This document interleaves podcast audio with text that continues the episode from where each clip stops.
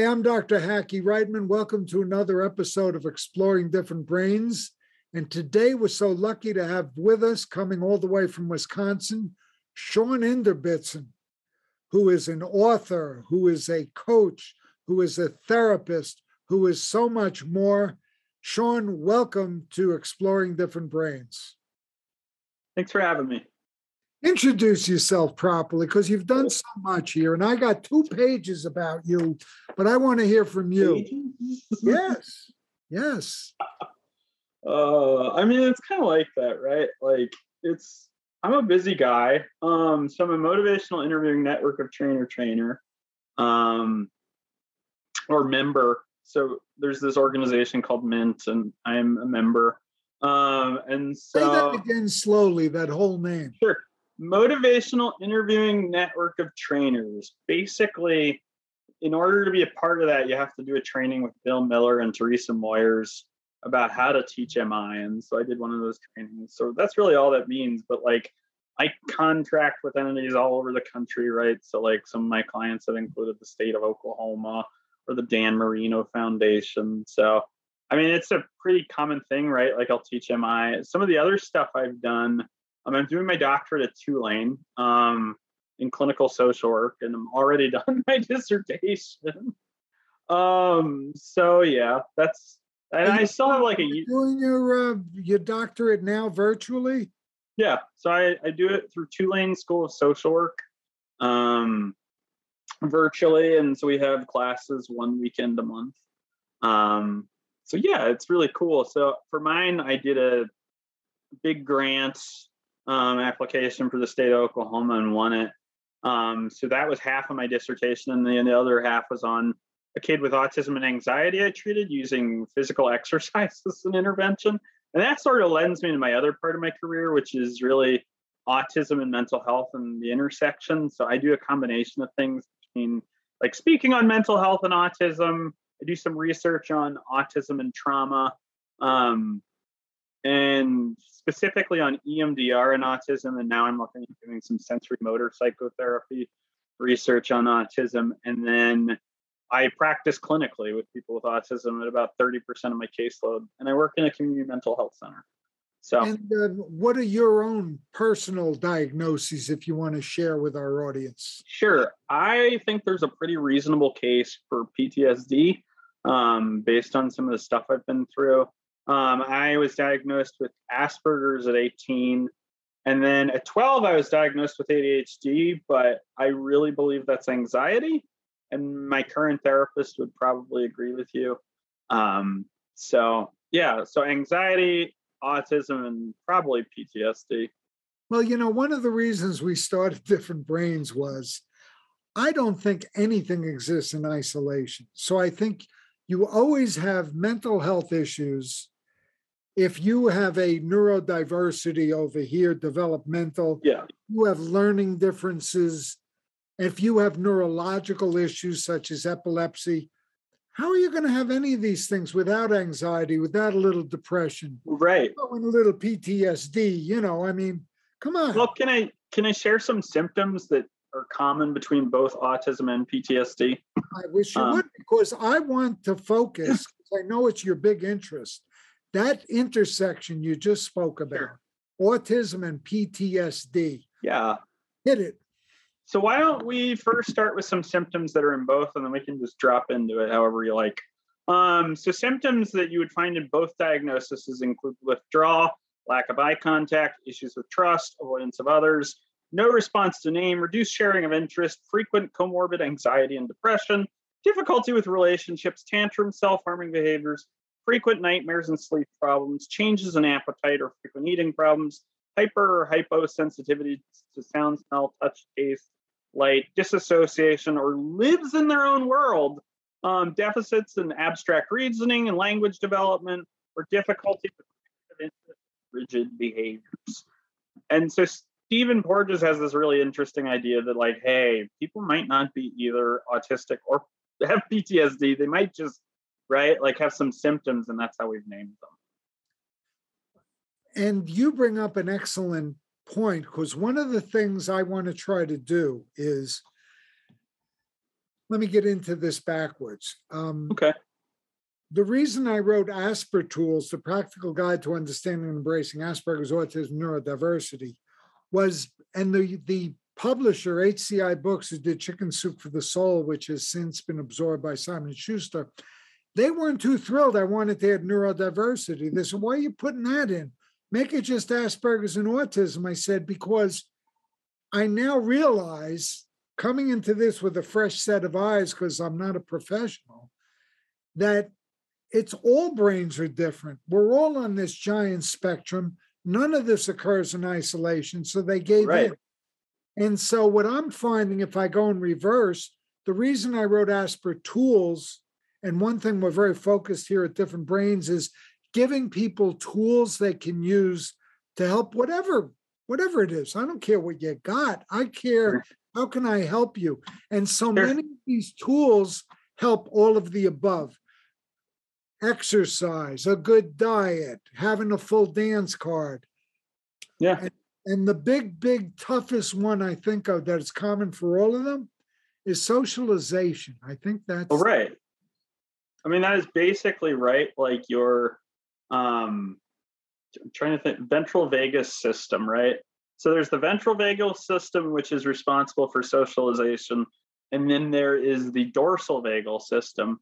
And what Porges finds in his work on people with autism and people with trauma, because he's the originator of polyvagal theory, and what he finds is that there's a lot of parallels between the way people with PTSD socialize and the way people with autism socialize because that that dorsal vagal system basically right like is or it's either the it's it's like the fight flight freeze the that part of it the not not the dorsal vagal system the ventral Oh, vagal the amygdala. When we well yeah the amygdala basically is underdeveloped is really what it kind of boils down to right so like the amygdala goes into fight flight freeze way easier um, when it's underdeveloped because when you're exposed to trauma again and again and again and again right? Like it basically fries your sense of normal over and over and over again. So like the way i explain it like with my brain to my clients is right like right down here is the back here the lower brain right? Like the reptilian brain the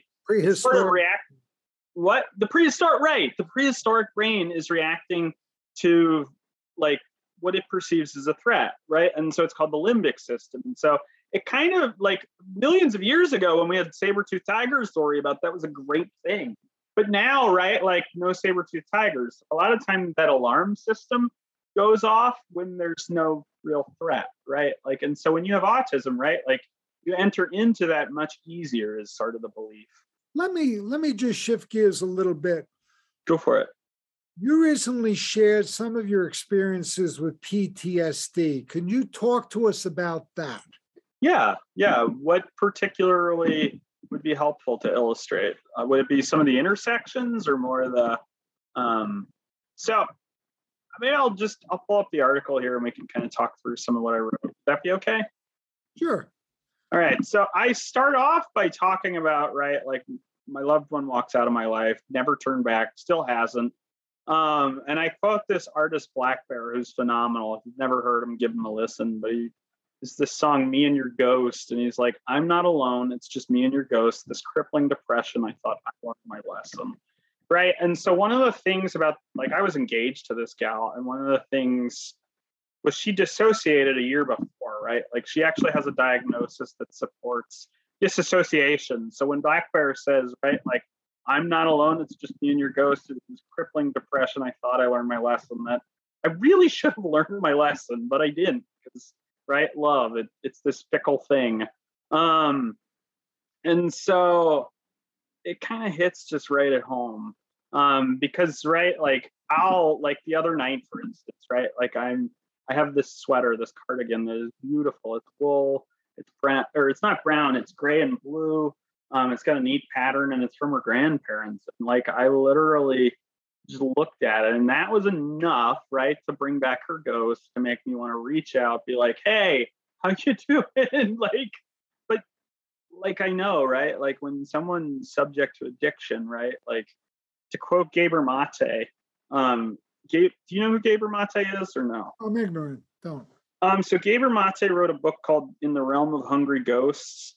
And he talks a lot about the relationship between um, addiction and trauma. And he talks about how passion gives and enriches, addiction is a thief. And kind of that idea, right? Like me reaching out to my ex, right? Like addiction's a thief. Passion, right? Like, well, they're very similar addiction and um, passion. One generates and one robs, right? And like this whole experience, I was robbed of my loved one. I was robbed of the person who was going to be a stepmother to my kids. My kids were robbed of that experience, and so, um, so yeah, the flashbacks when I like, so when I see a cardigan that right, like, shouldn't have any memory or energy. This thing has all this memory and energy that like just has me ruminating about all the times we had and the tricky part about it is right like my heart wants to believe like oh i'll if i reach out to her i'll get what i once got which was that dopamine fix that like i had a loving relationship with this person and like instead heroin you'll feel better. Right exactly and it's exactly the same parallel right? Like this thing i never thought of it like that. Well and mate talks about why the pain right? Like why the pain. And I think if you focus on the pain in PTSD, it gets a lot easier to move through because, right, like addiction, like giving myself that dopamine fix, trying to text her, thankfully I didn't, but wanted to, right? Like it would have given me a dopamine fix that wouldn't have given me any results, right? Like my life is moving forward and it only moves forward as long as I don't go backwards, right? Like there's this quote, it's like depression, you're looking back and staring. Anxiety, you're, you're looking forward and staring and then there's just right now and so the trick is to try and be in the right now and so i feel like right like the depression part of ptsd very much is this idea that if i go back to that addiction right like that failed relationship or that person is addicted to something right like that robbed me of all this joy right like hmm. i'm, I'm not going to get through it tell us about um, internal family systems therapy so I internal family systems therapy was created by Charles Schwartz, Dr. Charles Schwartz, and basically it posits that the self is not just one being, right? Like it's this continuum of parts of self, right? So like for me, um, right, like I have some defender parts, I have some exile parts. Defender parts are the ones that try to protect us. And and whereas exile parts are really like the parts that are trying to be protected, right? And so there are all these different parts. So, like for me and with my therapist, one of the things we worked on is I have this defender part that really is a chameleon, right? Like it will, it's agile. Like and it's weird to think that like metaphor can be such a useful way to access, but right, like when I access these parts, right, like I have this one part, this defender part that's like a chameleon that changes shape in order to actually, right, like and so when I spend some time with it, right, like it shows up as a suit of armor, but then right, like it's Avatar the Airbender, and it's this little monk like sits in this whirling ball of air. And I realize this sounds crazy, but it's really neural pathways integrating, right? Like it might be metaphor, but right, like this defender part of myself is very much my amygdala keying up, right? Like it's like this defender part is very much this amygdala like gearing up revving for a fight, it's like, are you going to hurt me? So you just kind of sit with it and you be mindful, kind of like in boxing where you have to be then, right? Like when you work with your parts, you have to be there. And if not, right, like it won't you pass. And so a lot of it is learning how to make peace with those defender parts so you can get at some of those exile parts, right? Because those exile parts are usually connected to a traumatic memory that hasn't stored. Um, and so what I mean by that is right, like this idea, right? Like that my ex left without reason, right? Like that memory can't store properly because it doesn't fit the logic of attachment theory, right? Like attachment theory posits that you spend time with one another, right? Like it's sort of like interlocking, like like a levee, right? Like it interlocks, right? You shouldn't be able to rip it apart. And so when she left, it just completely ripped that apart. Like the memory can't go it doesn't what? it doesn't compute right right? And that's the dysregulating part, right? Like of my experience. That's why the flashbacks. That's why when I look at the sweater, I'm like, I want to go back to her. And it's like, no, right? Like it's this really, really dark, dark place. But no, it doesn't doesn't give us what we need, right? Like it doesn't create serotonin. What advice would you have for our audience who are on the spectrum about the type of therapist they should see? I think the number one predictor of success for a person's ability to heal in therapy, which is really articulately argued by Bruce Wampold, is that the modality doesn't matter so much as that you with autism have a relationship with your therapist, right? Like over and over and over again, there have been studies to say this therapy is more effective than this one and that. While while there are a lot of those studies, it has like a 0.2 effect size versus like treat like your therapeutic alliance, it's like a 0.6 or 0.7 effect size. Some other far fewer studies on that. Those ones yield the greatest impact in therapy.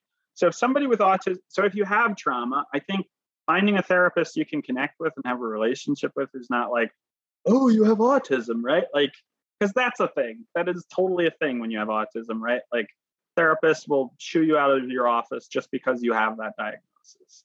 And yeah, so it's, it's really a shame that I find that nobody gets that's an overstatement, but uh, is it? amazing to me that psychologists and psychiatrists and MDs like myself, I'm an orthopedic surgeon by trade, um, okay, get zero training, you know, and uh, in in autism and in neurodiversity in general, they get zero.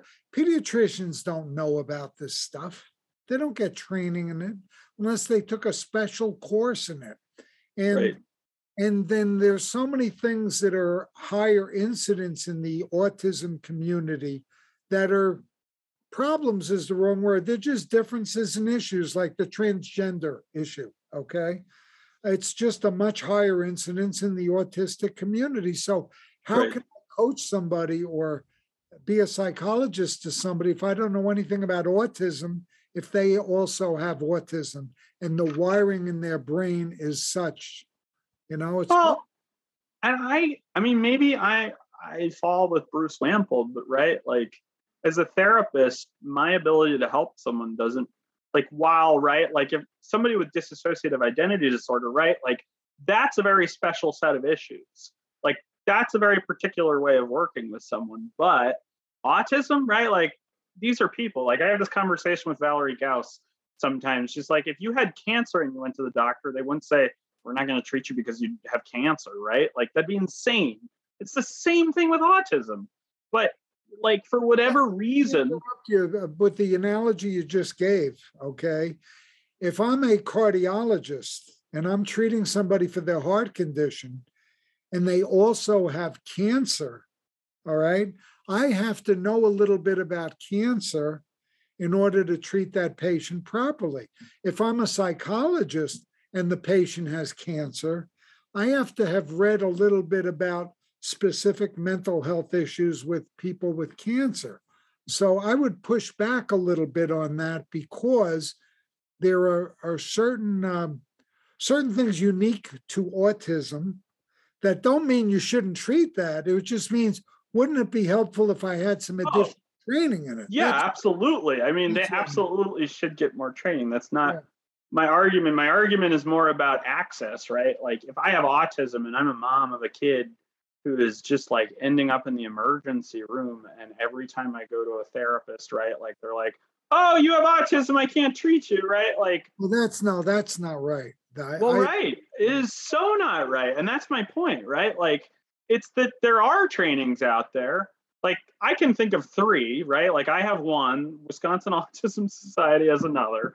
And then there's this lady named Tasha Rollins who has another, right? Like, and we work with clinicians to improve confidence, right? Like, that's the outcome we measure. Like, mine is statistically significant with my program through UW Eau Claire like it has a large effect size and so i mean mine's specifically geared towards mental health but right like there are only five msw programs in the country masters of social work programs that teach about developmental delays and autism right like this is a problem at a systemic educational level right like this is a big freaking problem because if you had cancer and you go to the doctor, right? Like you're not going to like get sent away because you have cancer. You're going to like get sent to an oncologist, right? Like if you're a cardiothoracic surgeon, right? Like and you have a case patient with cancer, you're going to defer your expertise to the oncologist. But it's not like, right? Like we're not going to do something to help the person because that's what happens, right? Like the patients and the to come to see me, right? Like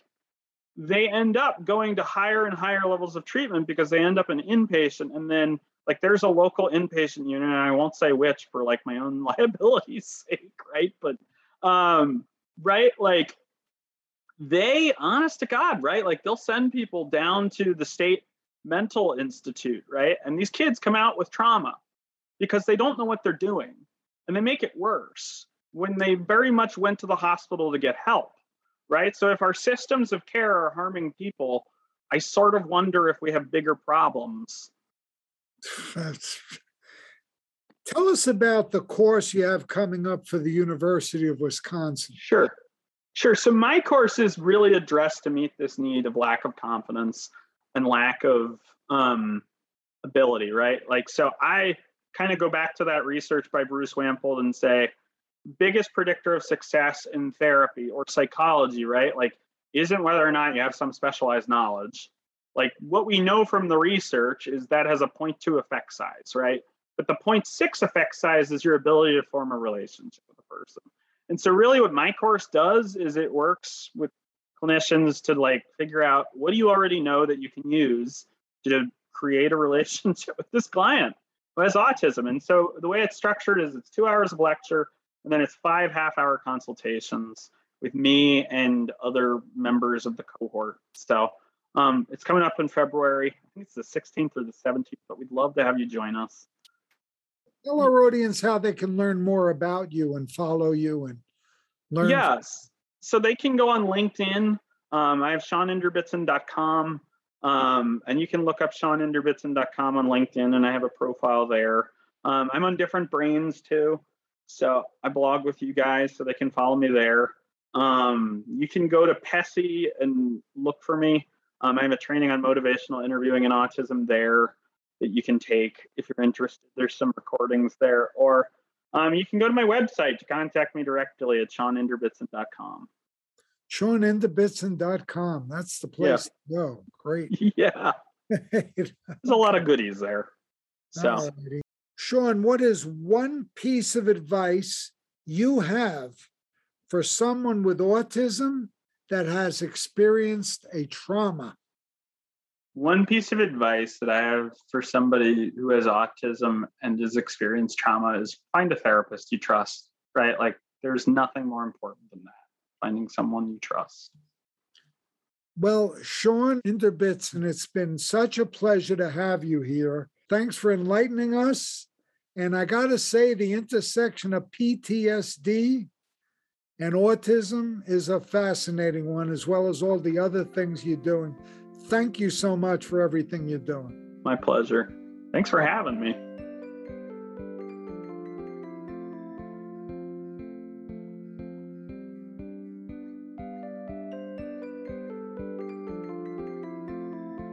Exploring Different Brains is a production of Different Brains.